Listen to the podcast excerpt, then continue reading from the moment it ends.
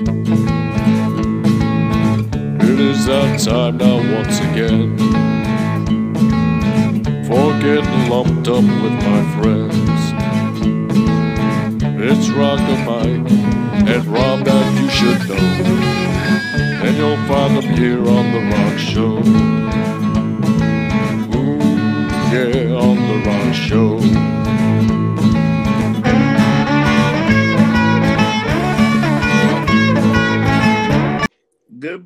Good morning, good morning. I hope your uh, Thanksgiving weekend was good. And this is another exciting episode of the Rock Show, episode 146. Only four more episodes into the epic 150 show. And, uh, and I'm You- you very must- you- exciting. You must And be lumped we up. got You a very special show. we got Rocker Mike with the knowledge, dropping knowledge, and we're talking about a very popular guy that influenced the Beatles, the Rolling Stone, Hendrix. We talk about the great legendary Buddy Holly. Yes, and you must be a little lumped up because you just said Thanksgiving weekend. Oh man. Whew. Still lumped up. Ate so much turkey that I don't know what I did. yeah, yeah, yeah. I know, I know, I know. Yeah, we're talking about Buddy Holly um, today, and uh, you know, it, even today in 2021, uh, it's still he's still an influential guy, uh, whether you realize it or not. Um, he really invented the idea of the two guitars, bass, drum lineup. Okay, that that you know in the early, in the 50s when all of this rock and roll was coming together really from scratch uh, combination of country music r&b um, that idea of the, the two guitars was something that you know carried on to this day and uh, of course his name holly okay i mean you wouldn't have had the hollies the 1960s uh, british band uh, also, the Beatles got their name from Buddy Holly's band, the Crickets. It was Yeah. just a, it, it was a total takeoff of that. Um, when they were the Quarrymen early on, before they became the Beatles, they covered "That'll Be the Day," which Yeah, was Buddy Holly's first big hit. Yeah. How Um, funny is that? That'll be the day that I died. Look at that. Yeah, a little prophetic, a little prophetic. Um, and he, you know, he he also kind of represents um, uh, uh, the very creative end of rock and roll.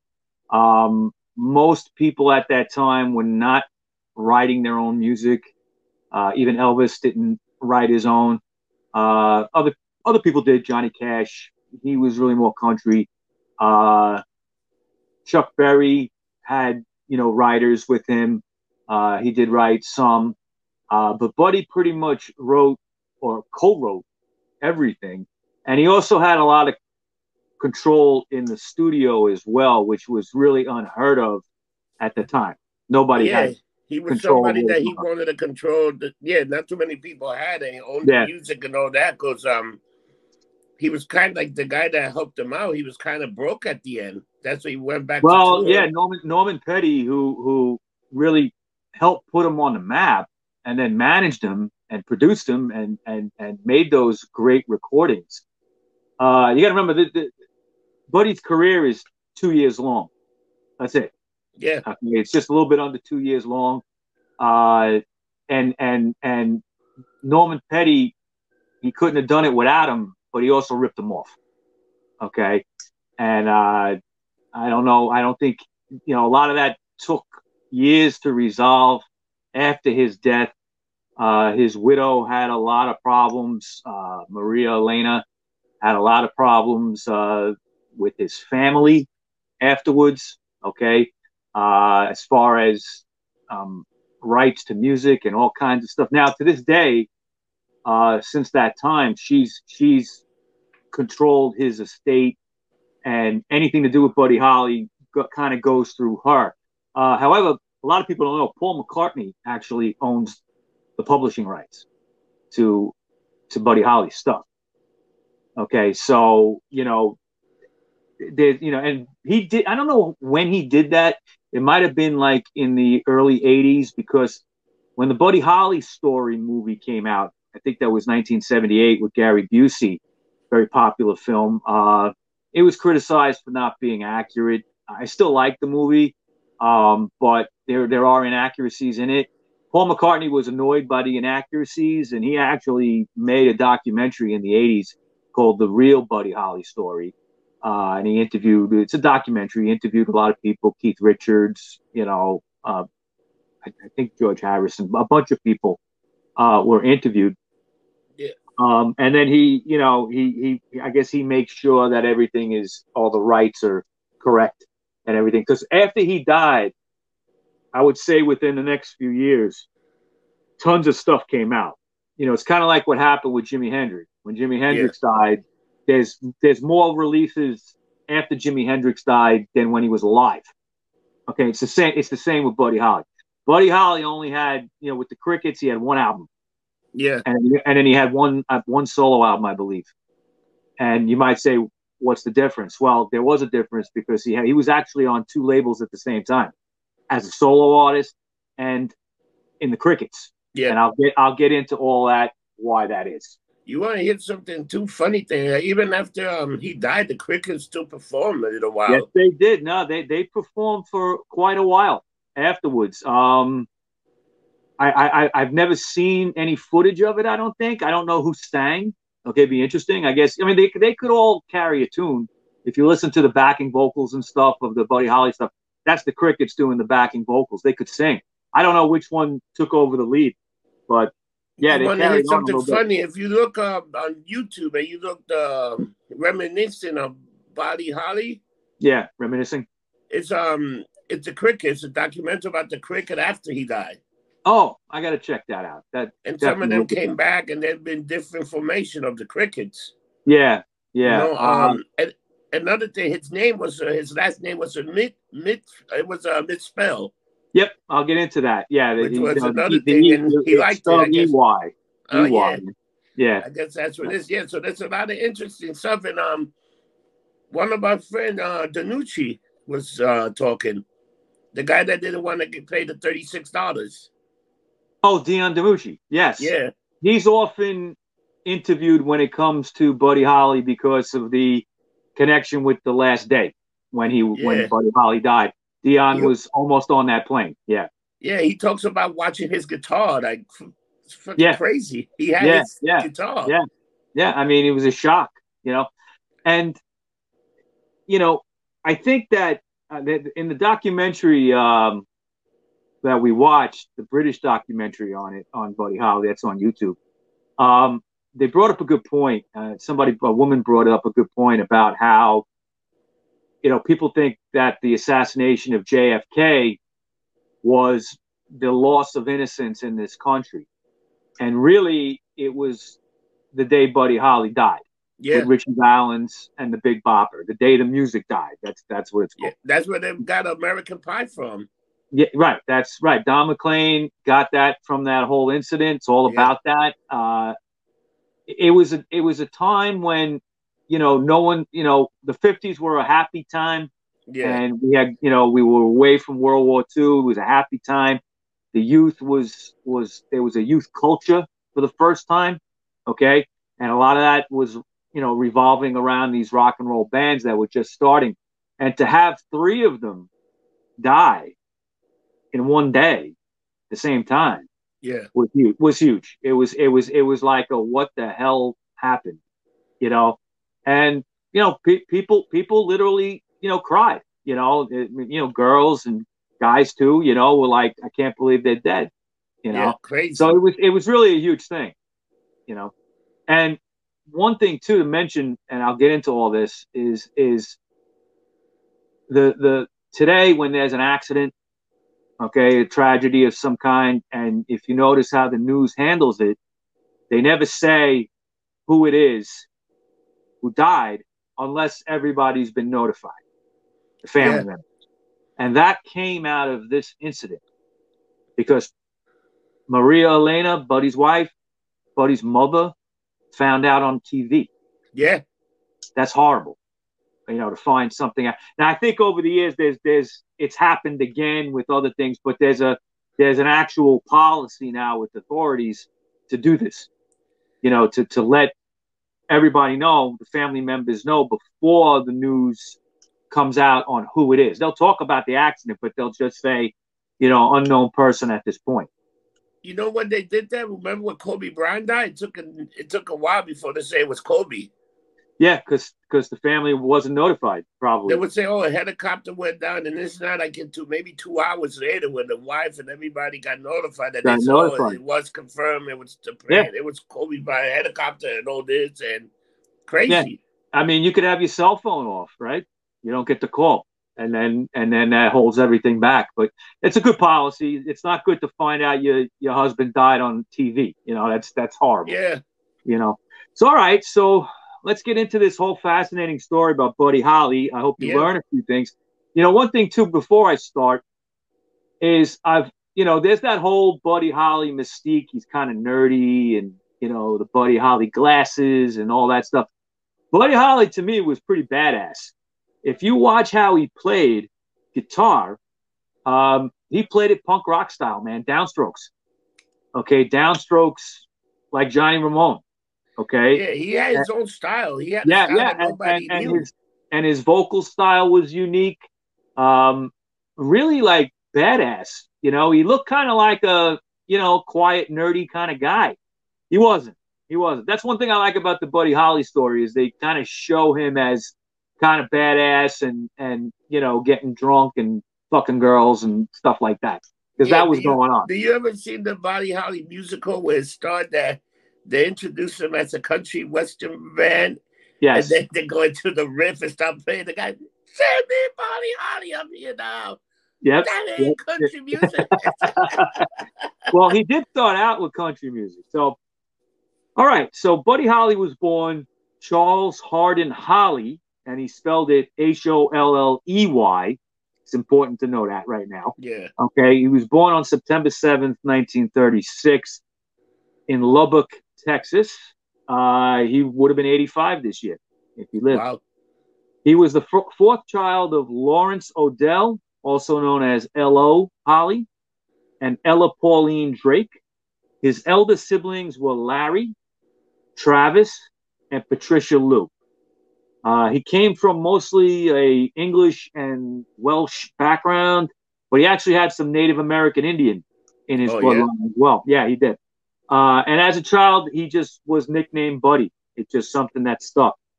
Uh, the whole family was very musically inclined. Uh, all members could play instruments, could sing. Uh, Larry and Travis Holly often were in talent contests.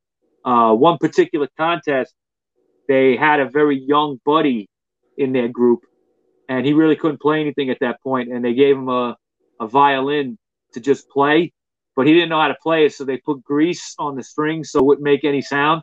So he just played away like he was part of it. They ended up winning the talent contest. So wow, they, you know, but right away, I mean, he he wanted to play guitar. He wanted to learn how to play, you know, instruments and stuff. Um, Larry, the oldest, he served in the Pacific in World War II in the Navy, and he brought home a guitar that he bought from somebody on his on his ship and ended up giving it to Buddy. Uh, he was getting piano lessons, Buddy, okay, but then kind of quit right after he got the guitar. Um, his brother Travis would teach him how to play it, okay. Uh, Buddy's early influences were Hank Williams, great country artist, uh, Jimmie Rodgers, yep. Hank Snow, Bob Wills, and the Carter family. June Carter, Johnny Cash connection there. Okay. Uh, he made friends with a guy named Bob Montgomery, and the two would often jam together. Uh, they would often listen to the Grand Ole Opry show, uh, the Louisiana Hayride shows.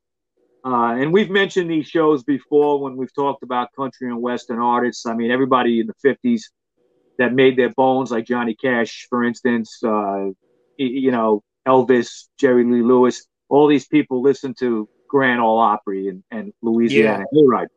Uh, in high school, they began playing together as Buddy and Bob. It was Buddy and Bob, a two piece. And they would do live gigs around Lubbock. And also, they got on a radio show called the Sunday Party Radio Show on KDAV in that area in Texas. That was in 1953.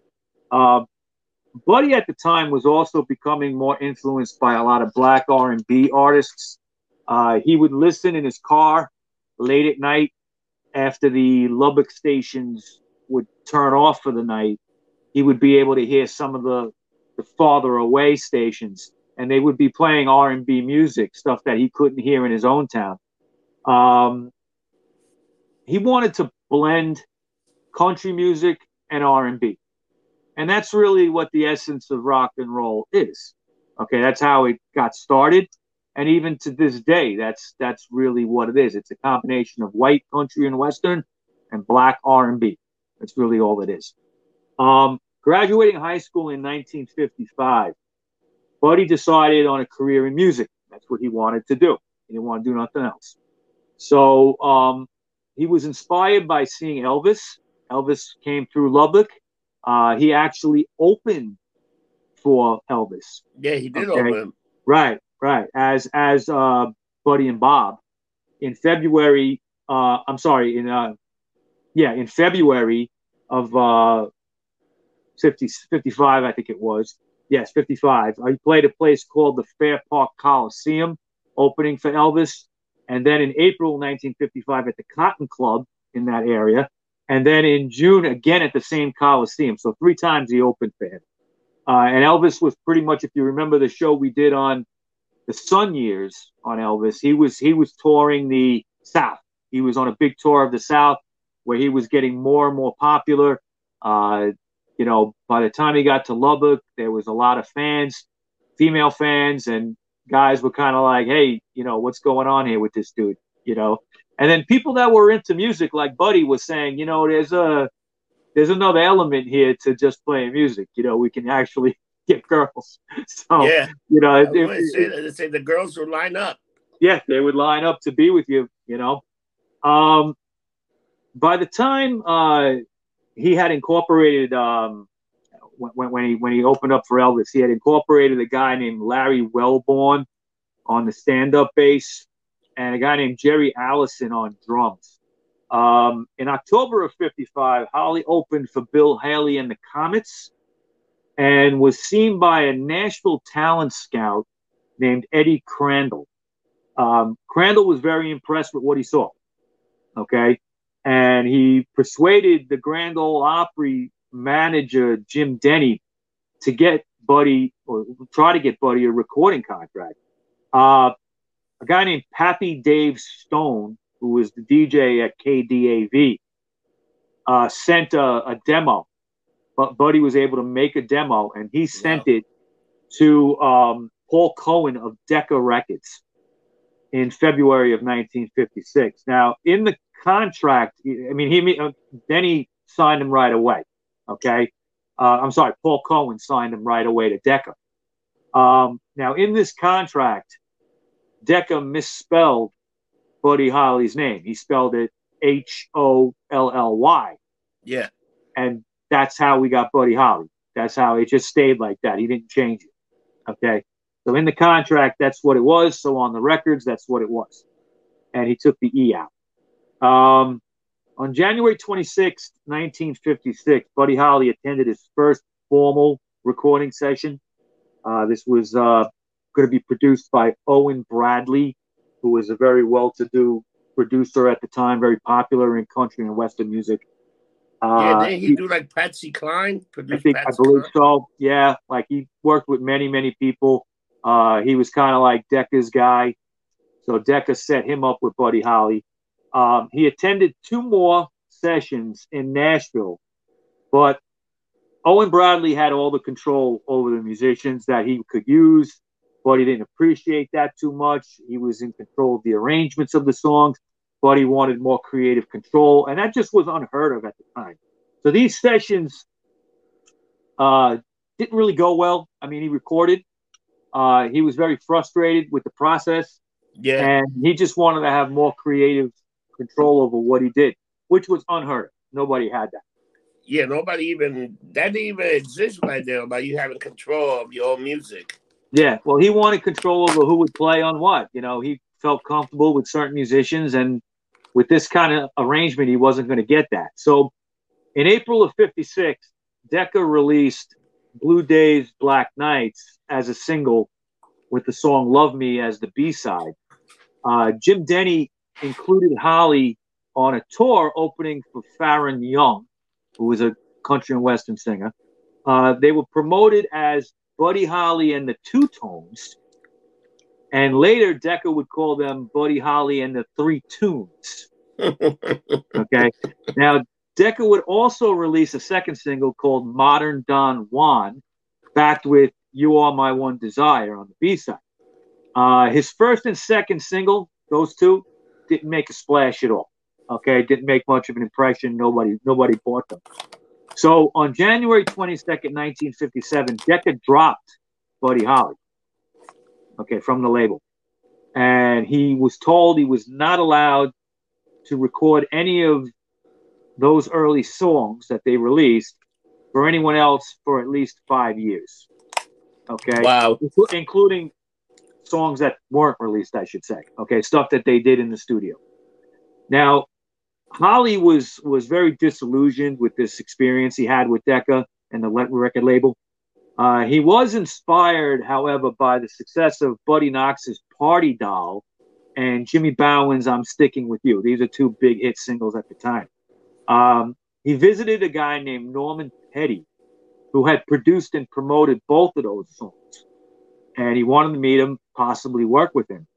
Um, together with Jerry Allison, a bass player named Joe B. Mauldin, and rhythm guitarist Niki Sullivan, they went to Petty's studio in Clovis, New Mexico, which is right on the other side of the line of Texas. Lubbock is yeah. in western Texas, and and Clovis is right on the line of, of New Mexico and Texas in New Mexico. And, and he went to Petty so so he could have more control of his music, right? Well, it, it, Petty was smart. Okay, now he he he would Buddy Holly would be playing lead guitar at this point, and he would sing. Okay, and Petty kind of had a hands off attitude and let him play and do what he wanted. Okay. He saw he had something in, in Buddy Holly. So he didn't, you know, try to change anything too much. So in that sense, he had way more creative control. Uh, by shifting over to lead, he was able to get the sound that he wanted. Okay. And it all kind of started to gel together. Um, Norman Petty would become his manager right away. And he sent um, the record that they had just recorded called That'll Be the Day. Okay. Um, it was something that they had worked on when he was with Decca. Okay. Petty was not involved at that point, but um, it was an early recording that wasn't released. So what they did was they went to find a label to put this out on. Now he knew he had a contract with Decca saying that he couldn't put this stuff out okay, under his name. So what he did was um, he would release he it. Band. He would release it under a new name, and that would be the Crickets. Okay, That's amazing. Yeah, he got connected with Brunswick Records in New York City. Brunswick was a very popular singles label, um, and they they you know put it out under the name Crickets, not even the Crickets, just Crickets. Yeah. Okay and um, it was released as a single with the song "I'm Looking for Someone to Love" on the B side. Okay. Now, Petty and Holly would later learn that Brunswick Records was actually a subsidiary of Decca. Okay. So, you know, that could have gone either way, but it actually went in his favor because what would happen is because they were a subsidiary, now they could do that other stuff that they were working on before and rework it and get the sound that he wanted because he didn't like how those sessions came out. Oh, wow. Okay. So he was able to do that. But what they did is, as the Crickets, he would be releasing stuff under Brunswick. There was a second label that was a subsidiary of, of Decca called Coral Records. And the Coral Records would pick up a solo contract. Okay, so he actually had a contract with the band and himself right Wow. away. Right away. He was like 21 years old. Okay. That's So that's you- crazy. Yeah, yeah. I don't I don't even think that could happen today, but it did then.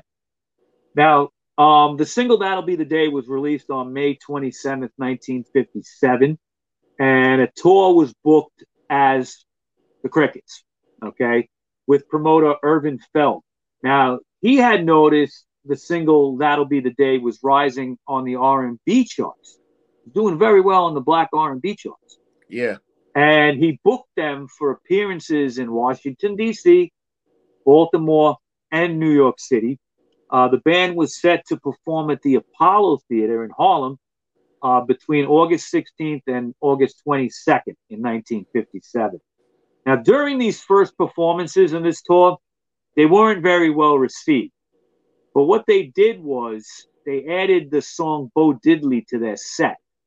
Okay. now, yeah, Bo Diddley is a song written by Bo Diddley, performed by Bo Diddley, and they added that song to the set, and that really impressed the probably majority black audiences that they were playing in front of. Okay, and when they got to the Apollo, they actually did pretty well. Okay, and they were pretty, pretty, pretty well received. Now, um, encouraged by the singles success, that'll be the day. Petty started to prepare two album releases. Okay, a solo album and a Crickets album. Okay, Holly and the band would do an appearance on the Amer- on American Bandstand on August 26, 1957, and uh, it was during the the gigs at the Apollo the week earlier that they became friends with the Everly Brothers. Okay, and Everly Brothers would would kind of guide Buddy Holly a little bit in the business, and they they remained friends until his passing. Now that'll be the day topped the U.S.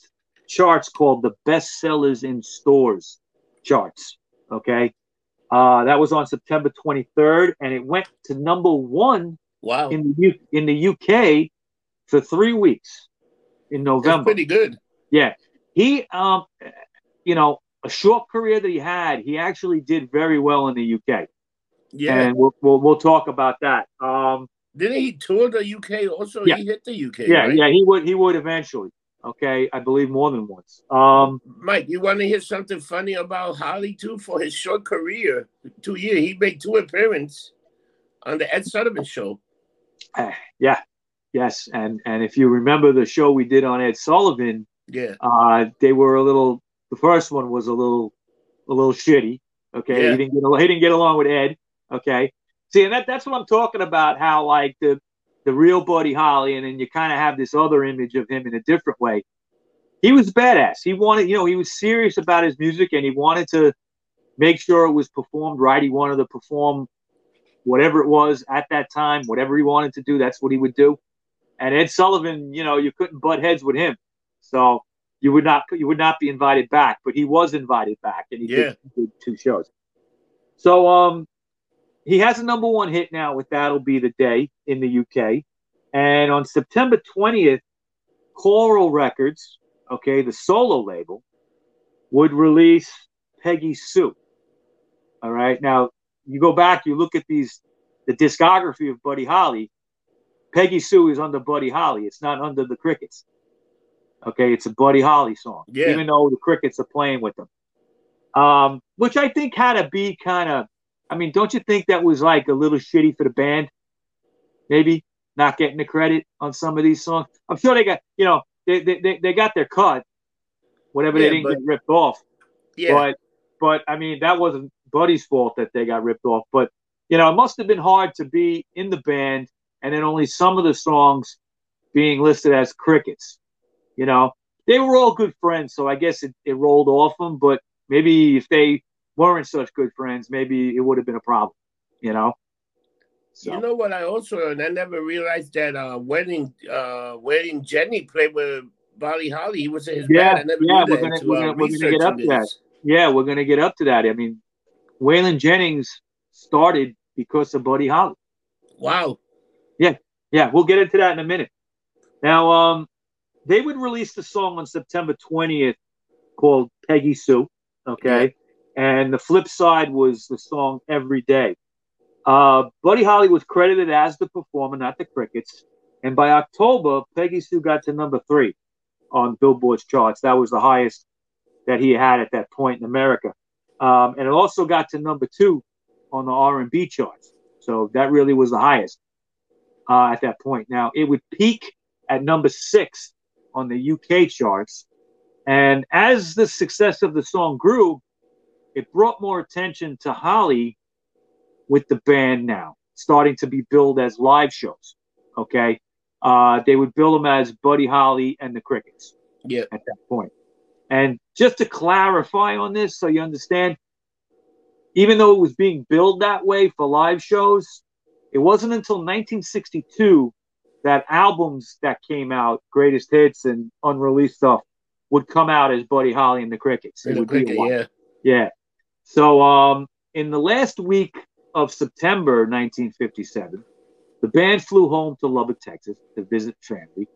And Petty, Norman Petty, had arranged some recording sessions in Oklahoma City where he was going to record with a band that he had, something he was doing on the side.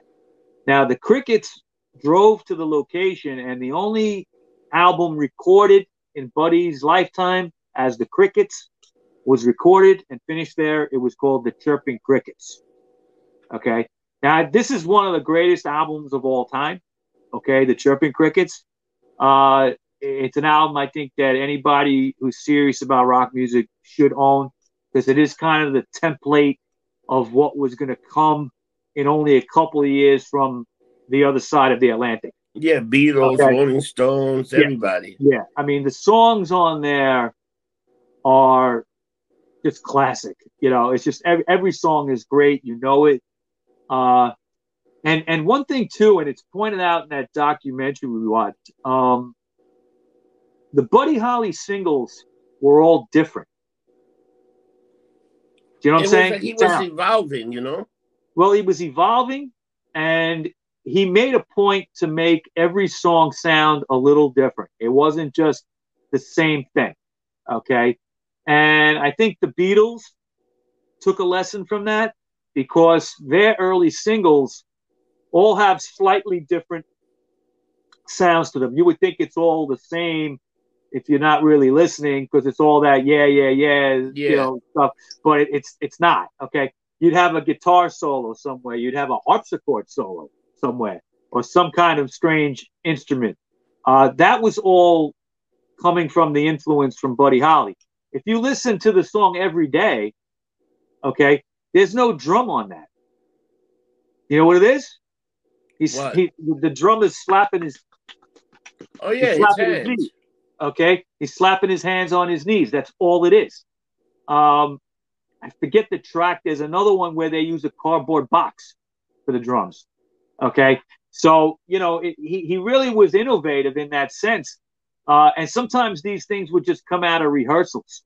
You know, you'd be doing a rehearsal, you might do a beat like this as a drummer trying to come up with it.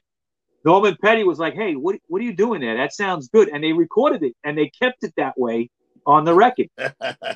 That was the that was the genius of Norman Petty and and Buddy. Okay, but you know, even though he ripped them off, but he still was a genius in that aspect. yeah. Now, um, the Chirping Crickets LP was released on November 27th, 1957, and it got to number five in the UK. Okay. Uh, in October, Brunswick released the second single by the Crickets, Oh Boy. Okay. Which is probably my, my one of my favorites from him. Oh Boy, uh, Crying, Waiting, Hoping. That's a great tune. Um, the flip side of Oh Boy was not Fade Away Yeah. And I I'll, I'll say this, and I don't. I hope you all agree with me. I think that that single is the is is that's the British invasion Oh yeah. right. Okay, The Rolling Stones, didn't the Rolling Stones make uh not fade away? They did that. they, they covered they that. covered "Not Fade Away," I believe, on their first album. Yeah. Okay, uh, and if you listen to "Oh Boy," and you could see it when he performed it, there are some clips of him performing it, all downstrokes with the guitar, all downstrokes, and that is the template of what would come in the '70s with punk rock. All right. Yeah. and and I mean, of course, Johnny Ramone, who invented that, was a Buddy Holly fan. Okay, so uh, it all comes full circle, and and Buddy's influences on both sides of the Atlantic are a lot. Okay, now that single, "Oh Boy," would not fade away, um, would go top ten. All right, and it got to number thirteen on the R and B charts as well. Not fade away. Uh, I could see might have been even more popular in the R and B world than "Oh Boy," because yeah. "Not Fade Away" sounds like a Bo Diddley song. Yeah, I mean it's that chugging, that chugging guitar sound that Bo did. Uh, you know, it just it, it it had to be the reason the R and B fans were buying it. Um, Holly and the Crickets would perform That'll Be the Day and Peggy Sue on Ed Sullivan, like we mentioned before, on December 1st, 1957. Now, following the appearance, Niki Sullivan would leave the group, okay, because he really didn't like the touring that they were doing. He couldn't handle it, and he wanted to go back to school. Okay, so he would leave the band. Uh, they would kind of be a three piece after that for a long time, okay? And um, on December 29th, Holly and the Crickets performed Peggy Sue on the Arthur Murray Party TV show. So quite a few TV appearances going on here. Yeah, that. Now on January 8th, 1958, Buddy Holly and the Crickets joined America's Greatest Teenage Recording Stars tour. And on January 25th, Holly recorded Rave On. Okay. Uh, the next day, he made his second appearance on Ed Sullivan. He was asked back, even though his first, he didn't get along too good with Ed the first time. Okay, now he did "Oh Boy" in that that uh, that appearance, and then he departed after that for Honolulu, Hawaii. Um, on January 27th, from there he departed for a week long tour in Australia. Okay, uh, I'm sure he was having a little fun in Hawaii before going to Australia. Um, it was billed the big show in Australia, and it featured Jerry Lee Lewis, Paul Anka, and a singer named uh, Jodie Sands, who was popular at the time. Um, in March, the band would tour the UK, playing 50 shows in 25 days. That's crazy. Think about that. Think about that. You go to the shows. UK. Yeah. Now the UK is not that big. You could do the you, you could you could in, in 25 days you could do the whole country. So they were doing everywhere two shows a day. So he pretty much spent most of his career on the road then. Up to this point, yeah. He really did. Uh that was, you know, it was the way to make money. Okay. Uh he had success with the music, uh the singles. Um the album did okay. Uh it would be later on, it would be, you know, the chirping crickets would be revered a lot later. Uh, it did well early, but not that well. It did better in the UK. Um, now, the 25 days, 50 shows in 25 days. Now, the same month, Buddy's debut solo album would come out. Okay. It was just called Buddy Holly. And when they returned to America, Buddy Holly and the Crickets joined Alan Freed's Big Beat Show for 41 dates. Okay. Another and big tour. Another big tour. And in April, Decca released That'll Be the Day again under Decca, okay, with the early sessions with Owen Bradley. That was kind of like the first version of it. Okay. They released it again. Um, a new recording session in Clovis, New Mexico was arranged for May, and Holly hired Tommy Allsup to play lead guitar. Uh, this session produced the recordings of It's So Easy and Heartbeat. And Holly was really impressed by Allsup and asked him to join the Crickets officially at that point. Uh, in June, Holly traveled alone to, the, to uh, New York City for a solo recording session. Without the Crickets on this on this uh, these sessions, he chose to be backed by a jazz and R&B band. Uh, this is where he recorded "Now We're One" and Bobby Darin's "Early in the Morning." Um, it was during a visit to the Peer Southern Music Publishing offices in the Brill Building on Broadway uh, that he met Maria Elena Santiago. I believe she was a secretary in the office.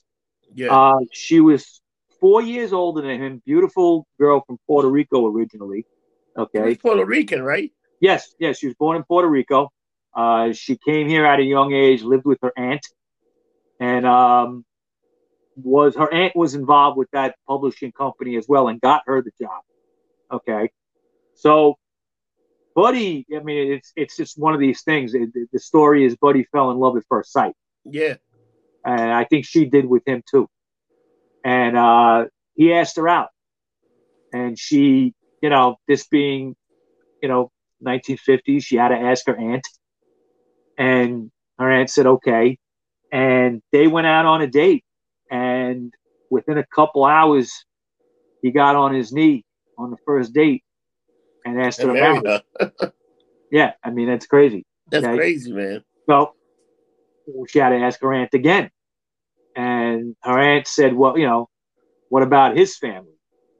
And uh, they, this was, you know, she had brought him home, okay, and uh, asked, and Buddy supposedly said, "Well, if you know my family doesn't know yet, if you let me use the phone, I'll tell them." That's So- crazy. Yeah, I mean, it just went like that. And they ended up flying back to Lubbock, Texas on August 15th to be married in, in Texas. Um, now, Holly's manager, Norman Petty, and producer, didn't approve of this marriage. You know. Um, he kind of felt that it would affect record sales with the female fans if Buddy was was not single anymore. Uh, this happened to a lot of artists in that time, 50s and 60s, early 60s. they um they would kind of hide their marriages. Yeah, to keep the females, did, you know. they, they, they, they did it with John Lennon. They did it with the Beatles. John Lennon's John Lennon was married. Okay, uh, well, I believe her name was was her name Cynthia. I forget. I believe her name was Cynthia, and that's Julian Lennon's mother. Okay, so he was married to her, and uh, they they they kept it quiet until one day. Uh, there's a famous clip where they're playing, and under the under when they focus in on each of the Beatles playing, like they'll say, "Oh yeah, he's single," you know, "Yes, girls, he's single," and then like somebody, I don't know, they I guess they decided to put it out there, said he's married under John Lennon, so the word got out, but it took a little while. But yeah, I mean, this you know, Petty felt that Buddy Holly being married wasn't wasn't good for his career, so he asked to keep it quiet, which Buddy kind of resented. He didn't he didn't give a fuck about that. Okay. And he loved this woman. He wanted to put it out there that he was with her, but he kind of gave in a little bit.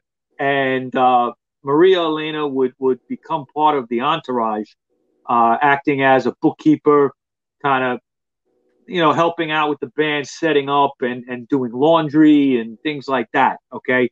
She would, she would go on tour with him. All right.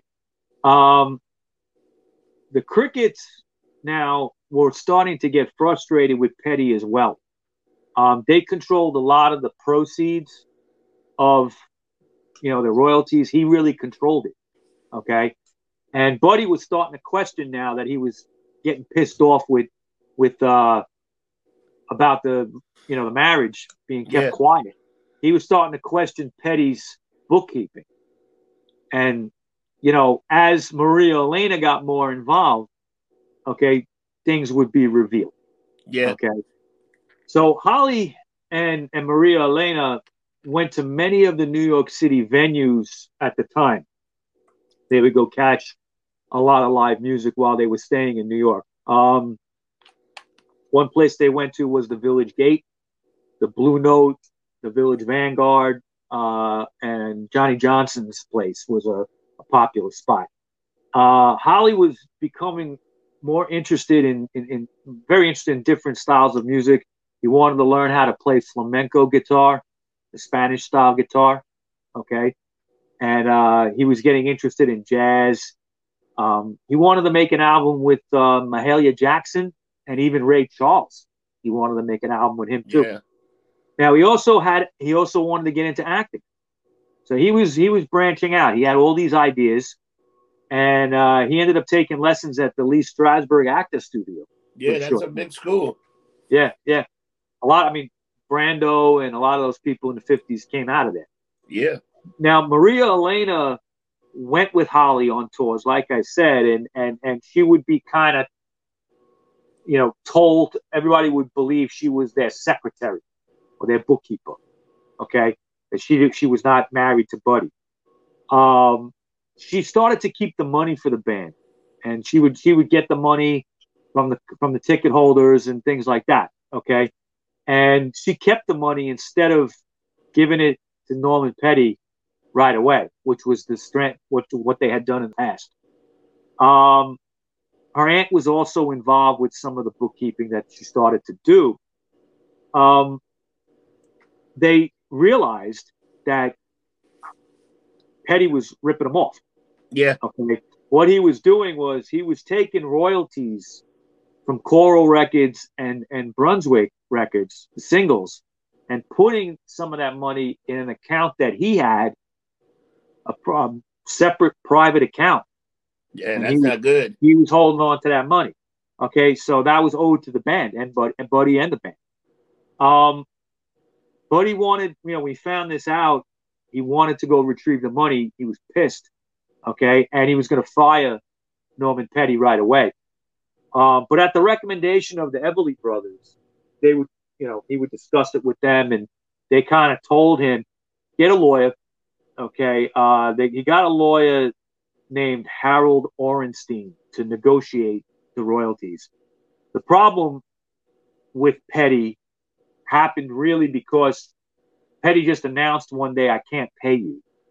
I don't have it. So now the question is, where's the money?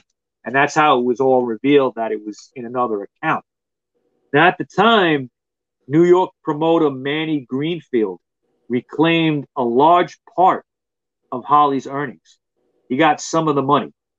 But the two, Holly and him, had a verbal agreement that he would get 5% of the bookings. This guy, Greenfield, was a, was a promoter. So he agreed with Greenfield that he would get 5% of the revenue for tickets. And um, Greenfield kind of later felt that he was really working in a in a managerial capacity and wanted more money. This is why you should have always have everything in writing. Yeah.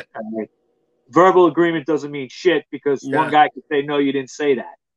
Okay. Yeah, they, so, they can be like, no, no, no, I never say yeah. that. So this would end up being more, you know, legal issues. Uh, Greenfield would sue him. And under New York law, because Holly's royalties originated in New York, and were directed out of state, okay, going to, to petty. All right. This th- there's a law that says if it's an out of state dealing, everything gets frozen. So he couldn't get any money. Wow. So yeah, so he was screwed. Okay. And you know, this would be the reason he'd have to go back out on tour again. Which is the reason he died. Yeah. All right. So, you know, it's fucked up how things can happen. crazy. Now, in September of 58, Hollywood returned back to Clovis, New Mexico, and recorded the song Reminiscing and Come Back Baby, which I find interesting because that was Norman Petty's studio and he was going back to use it again after all this going on. So I don't know what that what that was all about, right? Is that kind of strange? Why would you want to work with the guy again? You know, you're maybe in this you're in this legal entanglement. But I guess maybe that he just felt it was it was more the music was the higher the higher thing, and he yeah. could make a better music. So during or these maybe sessions, the guy just let him really control the stuff, you know? Yeah, and he probably couldn't get that anywhere else. You know. Now during these sessions, he was asked to produce a young Waylon Jennings. Waylon Jennings was a DJ at the time. And uh, the single was a track called uh, Jole Blon, and it was backed with the song called When Sin Stops, Love Begins. Okay. And, uh, you know, Waylon Jennings got his career going because of Buddy Holly. All right. And it was Holly was becoming also very interested in what was going on in the New York music scene.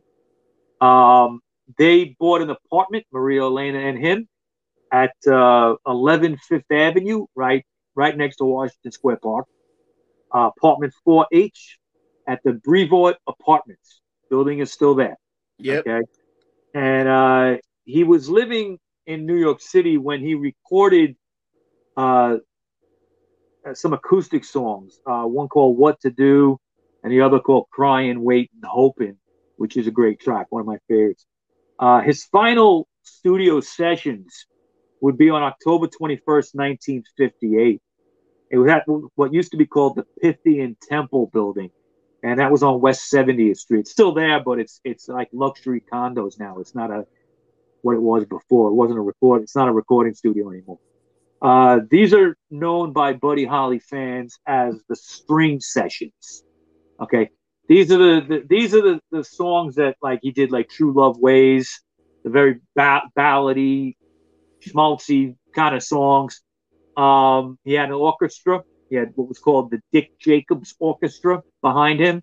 They were an 18 piece orchestra featuring ex members of the NBC Symphony Orchestra. Yeah, that's Very, impressive. very, very good, very good musician. Uh, there was also a, a, a very good saxophonist brought in named uh, Boomie Richman. Um, the three and a half hour session that he had produced the song True Love Ways, written by Buddy Holly, um, a song called Moon Dreams, written by Norman Petty, a song called Raining in My Heart, written by Felice and Boudleaux Bryant, and then uh, a song called It Doesn't Matter Anymore, which was actually written by Paul Anka. wow. Yeah. Now, these four songs were the only ones Buddy ever recorded in stereo. Okay. Everything in those days was done in mono. But only the song Raining in My Heart was released in stereo, I believe, is a single. Okay. Uh, the others came out in mono, and then Yeah. they would see stereo releases many years later. Now, Holly ended his association with Petty in December of 1958, but the remaining Crickets kept him on. Even even though they he, he ripped them off, they kept him on. Okay, as they split from Holly as well. Okay, but the split wasn't a, a nasty split; it was amicable. Uh, Buddy was was kind of it was more about logistics. Buddy Buddy and Ma- Maria Elena was spending all their time in New York City. Okay, they had an apartment there, and the Crickets were Lubbock, Texas boys. They didn't want to Yeah. go to New York City that much. Okay, and they didn't like going there. And and uh, you know, Petty was still holding royalties. This stuff was not settled. Okay, and Buddy was forced to start a new band and return to extensive rec- uh, touring again. Like I said, which got him killed. Yeah, Okay. pretty much. Yeah. Now Hollywood vacation with his wife Maria Elena in Lubbock, and they spent some time with Waylon Jennings. This was at the end of the end of the year, December 1958, over the holidays. Um, there was going to be a tour called the Winter Dance Party Tour, and it would feature a new band for Buddy. Okay, uh, it was Waylon Jennings on bass, of course, Buddy. Okay, uh, Tommy Allsup on guitar, and a guy named Carl Bunch playing drums. Now, Holly and Jennings would fly together to New York City on June 15th, I'm sorry, January 15th, 1959. Uh, they would stay at his apartment by Washington Square Park, and they had a meeting with General Artists Corporation, who was in charge of promoting this winter dance tour. They had some business to do. Now, when they were done with their business, they traveled by train to Chicago to meet up with the rest of the band. Uh, the Winter Dance Party tour began in Milwaukee on January 23rd, 1959. And the amount of travel on this tour It's was not it was not thought out well. It was not planned well. Uh, the, the distances between shows, venues involved a lot of travel time that was almost impossible to do. You could you just couldn't drive that fast, you know, to get there. And uh, the weather was extremely bad. It was an extremely cold winter in that area. All right, Milwaukee, Iowa, places like that that they had to Yeah, play. Minnesota, all those places are cold. Right, and and and you know, you talk about this now in 2021, and you think, oh, they're probably in this big luxury bus, and everything is taken care of. There's food, there's there's alcohol, you know, whatever. Okay, but that wasn't the case. You know, in Yeah. those days, these guys all toured together. You know, it, di- it didn't matter if you were the headliner or, or or not. You were packed in with everybody else. It was just a coach bus. Yeah, There was no food, you know, unless you stopped at a truck stop. All right. yeah. There was no there was no luxuries that you get today. Okay. it was very different. it was seats. You'd fall asleep in your chair. And then you'd have to do a show that day. You feel like shit, you know? So it's it's hard, you know, it's hard to imagine that, but that's what it was. And because of the cold, the the, the buses broke down a lot. And uh, you know, the way luck is, you break down at three o'clock in the morning and it's 30 degrees below outside with the windshield. So this led to some really bad situations where the bus would break down. Uh, Carl Bunch, the drummer, one time actually had to be taken to the hospital because he was getting frostbite on his feet. Yeah, that's crazy, man. Yeah, yeah. Um, before the February 2nd gig at the Surf Ballroom in Clear Lake, Iowa, Holly had enough of the, the, the bus breaking down and all the, the logistical problems. He decided to charter a plane to go to Fargo, North Dakota after the gig, and then they would catch up and get a ride to um, Moorhead, Minnesota from there, where they had to play their next gig. All right. Now, the small plane could seat the pilot and three passengers. Yeah, So, Buddy asked J.P. Richardson, also known as the Big Bopper, if he wanted to take a flight with him. Uh, J.P. Richardson was was a, a big guy, and he wasn't comfortable on the bus. He was also suffering from like a minor flu. He wasn't feeling good, and uh, you know he he he would he agreed to to be on the plane.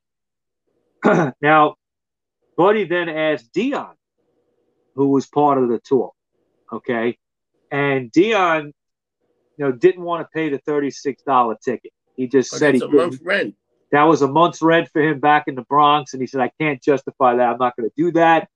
Uh, I'll go on with the bus." So, and then it came down to Tommy Allsup and Ritchie Valens, okay, and uh, Ritchie flipped a coin, and he called heads, and he won. Okay, so Tommy Allsup was out, Ritchie Valens was in.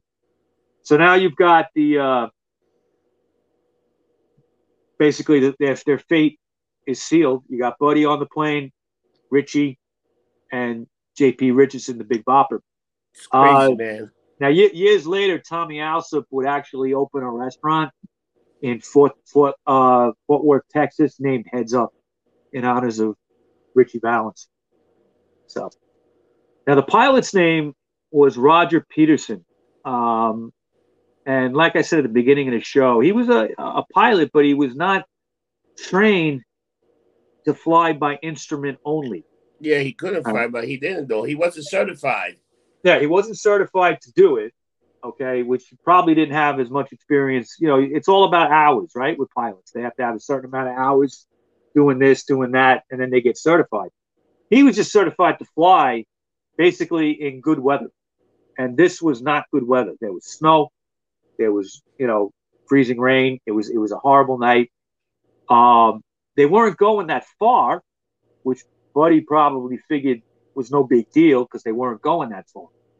But the plane had a new type of gyroscope on it, and it was called a Sperry. And it works different than other gyroscopes that that Peterson might have been used to. Uh, if if if a person's untrained on the Sperry gyroscope, you could read it backwards on accident. Okay, and you'll think that you're you're, you're climbing in altitude, where you're actually descending. It's crazy, man. And, and, and that's exactly what happened. Okay, now, uh, shortly after 12:55 a.m. on February 3rd, 1957, after the the show that ended at midnight, uh, Buddy Holly, Ritchie Valens, Richardson, and Peterson were killed instantly when they crashed into a frozen cornfield not too long after liftoff. Uh, they were five miles northwest of Mason City, Iowa. Uh, wow. The three music, the three guys, uh, the passengers were ejected from the plane, uh, and they died from extensive head and chest injuries. Um, Holly was only 22 years old. Still young. Was it Ritchie Valens was young too, right? Ritchie Valens, I think, might have been 19. 19 he, was, wow. he was very young. Um, a recently pregnant Maria Elena, she had just announced to Buddy that she was pregnant before he went on tour, watched the first reports of her husband's death on television. All right. The following day, she had a miscarriage, lost the baby from all the, the stress of that. Uh, Holly's mother also saw the first reports on television and screamed and fainted. Okay, when she heard the about the tragedy, um, and out of this incident is the policy that authorities have today of always letting uh, the family members know right away before you announce that somebody died in an accident. And they didn't have that policy before. It was all over the news. Buddy Holly's dead. And uh, Ritchie Valens and the Big Bopper. And the family didn't even know. That's a, that's terrible. Okay, to find out in that way. Okay, but authorities don't do that anymore. Yeah, Maria still believed that if she would have gone on the tour, he would have never got on that plane. That's true. That's true. Now, his funeral was held on February 7th, 1959, at the Tabernacle Baptist Church in Lubbock, Texas. Uh, Maria Elena did not attend the funeral. Okay. And she's actually said she's never visited the grave either. Okay. Uh, and like you just mentioned, to this day, she kind of blames herself. Now she's about 90 now. Uh, yeah, she got him. And that into that, that, that documentary we saw, uh, was about four years ago. She looked pretty good for late 80s. And, um, you know, she, she got emotional even then in the, in the show, you know, I mean, she remarried and had a couple of kids, I think, and got divorced. Okay, so she's by herself basically. Um, but she blamed herself. She felt that if she had gone with him, she wasn't feeling good because she just got pregnant. Yeah. Right? And she normally would have gone on tours with him. That's what she had been doing prior. But this time she stayed home. And she felt that if if he knew she was pregnant, which he did, okay, he wouldn't have put her on that plane, and he wouldn't have gone, so he wouldn't have died. Whew, what a story! Yeah. I mean, what a what a you know what a you know what a, a ton of guilt to put on yourself. Uh, maybe it's true. Maybe it's maybe they both. She got uh, survival remorse. You know, people yeah. that survive, they get that you know remorse that they lost their loved one. And, the, and his thing was a fairy tale ending, you know, like it was like like they met and it was love at first sight. But I guess he had a premonition. He probably knew he was going to die young. Maybe, maybe. I I, I don't know. Uh, we'll never know. Um, so, now his headstone. Everything happened so fast. Boom. Yeah, boom, I mean, boom. it was not, the career was only not even two years long. Yeah, it's crazy. Okay. Now his headstone carries the correct spelling of his name. It yeah. actually H O L L E Y, and there's also like a a carving of a Fender Stratocaster, which was his trademark guitar. Um, yeah, so you know, w- one thing I find really interesting if you're going to kind of, you know, talk about hypotheticals like what if, okay, you know, he he was evolving musically, and you got to wonder like if he would have gone in a a less rock and roll direction with those later songs that he had done, you know, like True Love Ways is like a, you know, it's a, it's a love ballad, no guitar on it. It's all strings. I also Yeah. think once he fell in love, he was writing a little different. Yeah, and his guitar playing, he wanted to branch out into jazz and other stuff. You know, would would he have made a record with Ray Charles? Would he have made a record with Mahalia Jackson? Uh, what if he had lived in, you know, into the '60s? How would have that changed the music scene? It might have been a whole different scene. We just don't know. whole different thing. I mean, the short career that he, career that he had totally blew open in England and and made the British invasion possible. All right, because you know British music before Buddy Holly was totally different. Okay, uh, there was a popular music called skiffle, just sort of like countryish in a way. I don't know, it's different but uh, a lot of early guys like Bill Wyman from the Stones, they used to play in skiffle bands. Um, you know, had had he had he lived, you know, who, who knows what what that scene would have been like too? What kind of music he would have made that would have influenced that? So yeah, you're right. yeah, I mean it's it's it's really and and and you know in the seventies with uh, a, when we when we were kids, I mean there was a re kind of re, you know re interest in in fit in the nineteen fifties, right? You had shows like Happy Days, Yeah. right? Happy Days, uh, Yes. um, on uh, Grease, all that like interest in the fifties.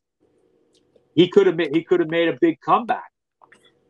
and you know, imagine if he would had have started making movies and stuff like that Maybe too. he did. Maybe he would have made movies. Yeah, that's true. That's very true. Maybe he might have not been singing. Maybe he might have been an actor. That's a good point. It's a good point. You know, I think I think he might have gotten into acting. Uh, he could have done anything. He was very talented. Uh, with music, we know that. Could he have been a good actor? Possibly. And you know, it could have kind of transformed into that. Uh, he was friends with guys like Paul Anka, who were just beginning their careers, but they had a lot of pull in in, in show business. Paul Anka was friends with Frank Sinatra, you know, Yeah. people like that. Uh, he he could have gone in the '60s had he lived. He could have gone into so many different directions. So it's really a tragedy, and and and it's really the first tragedy in rock music or popular music at the time. Uh, nothing like that had ever happened before in pop music. Uh, Hank Williams would die, okay, and that would be a big thing for country music fans. Um, but you know, and there were accidents with other people, but this was a plane crash. You know, Yeah. planes were planes were were kind of a new thing at that time, and uh, I think the I think the country lost a little innocence that day. You know, we we we, we weren't the same after that. Uh, you you can ask if people like my parents' age, and they were like, "Oh yeah, that was a, a horrible tragedy." They remember that. They remember where they were when they when they heard about it, just like JFK. You know, or 9/11. Where were you? You know. So, What a tragedy, so I got man. you today, Bu- Buddy Holly in the bag. Yeah, man. What a great story, man. We got a lot of information about Holly, his career, his Mhm. wife, and um, and he's the uh, guy that paved the way for the uh, British invasion, and a guy that was on Ed Sullivan a few times. So the guy was impressive for a very short career. He did a lot, Yes, he did. Yes, he did. And, and know, he was 22, which is even more crazy. Yeah, in just that short time. Yeah, you know, and every song was a little different, you know, and, and it really showed his versatility and his talent. Um, you know, he's he's one guy that I always say like it would have been cool as shit to see him live. You go back in time and see that, you know what I mean? Because it really was different. Really was very different. yeah.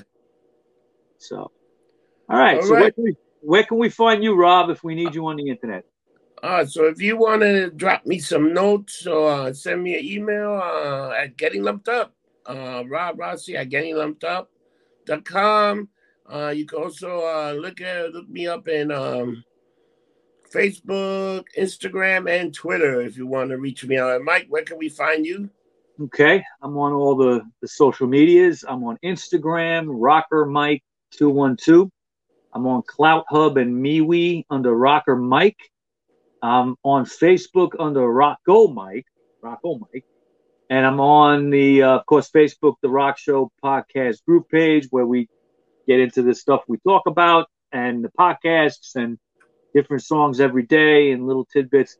Um, I want to remind everybody again to please let me know, give me some suggestions for four shows that are going to be for early 2022. We did this last year with, with great results. Um, we had a whole month dedicated to requests. Uh, let me know what you want to hear. Send me a private message or put it on the Rock Show podcast group page on Facebook. Um, also, this is the last rock show of the year. Okay, this will be, but you're watching this will be the end of November. Um, I'm taking a couple of weeks off to to um, concentrate on the Conspiracy 420 show that we do. Uh, we will return for a year-ending rock show at the end of December with Scott the Clown, maybe some other guests. Uh, and then starting in January, we're going to have a new format every other week with the rock show, and then yep. every other week with the conspiracy yep. 420 show. So, yes, rock show is going to take a little backseat, not every week, but we're still going to be working hard on it. Send me your suggestions. I want to put four shows together between January and March based on your suggestions. Uh, somebody suggested um, your buddy, Jerry, Jerry uh, Masterson right, from upstate. Yeah. Okay, he uh, he suggested Blue Cheer, so we might do that. Okay, I'm taking anything into consideration. Just don't be an asshole and tell me to do Billy Joel because that's not happening. All right. hey, how is uh, Black History? Are we only doing two shows for Black History? I, I, I, think we I think we we might do four shows. Okay. I have I have a couple of I have a couple of ideas. I haven't thought it through yet. Uh, February is going to be is right now it's up in the air, but I'm putting it together. We might talk go go off topic a little bit. We might get into a little jazz, little something I'm thinking about, but I'll let you know soon about that. We should do some Miles Davis. You read my mind, kiddo. That's one of them I was thinking of. You know, we definitely got to do Miles Davis. Cause yeah. come on, you can't talk about jazz and not talk about and and I think I think if we do, if I can do, I could probably get like Richie, he's a huge jazz guy. So I got a guy that does jazz that Richie, he knows. Richie, Richie Hill. Richie Hill. Uh, the building department guy. So I, we can bring in Richie as a special oh, guest. So he's definitely okay. a jazz guy. Okay. Okay. Yeah, it's good because uh, I like jazz. I like free jazz. I like the, you know Miles Davis, yeah, Bitches Brew, stuff like that.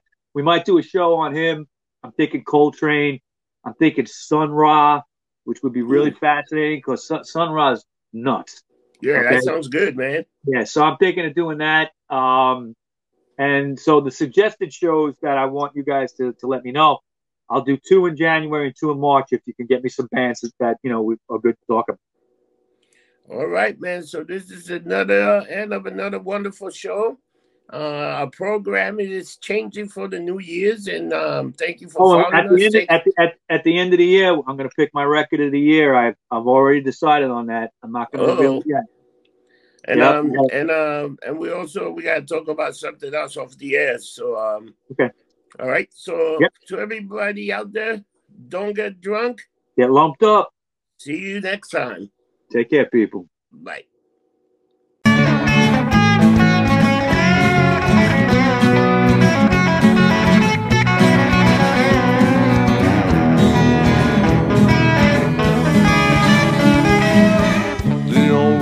podcast That will be music to your ears. You'll learn about bands you love or may not know. And it's only here on The Rock Show.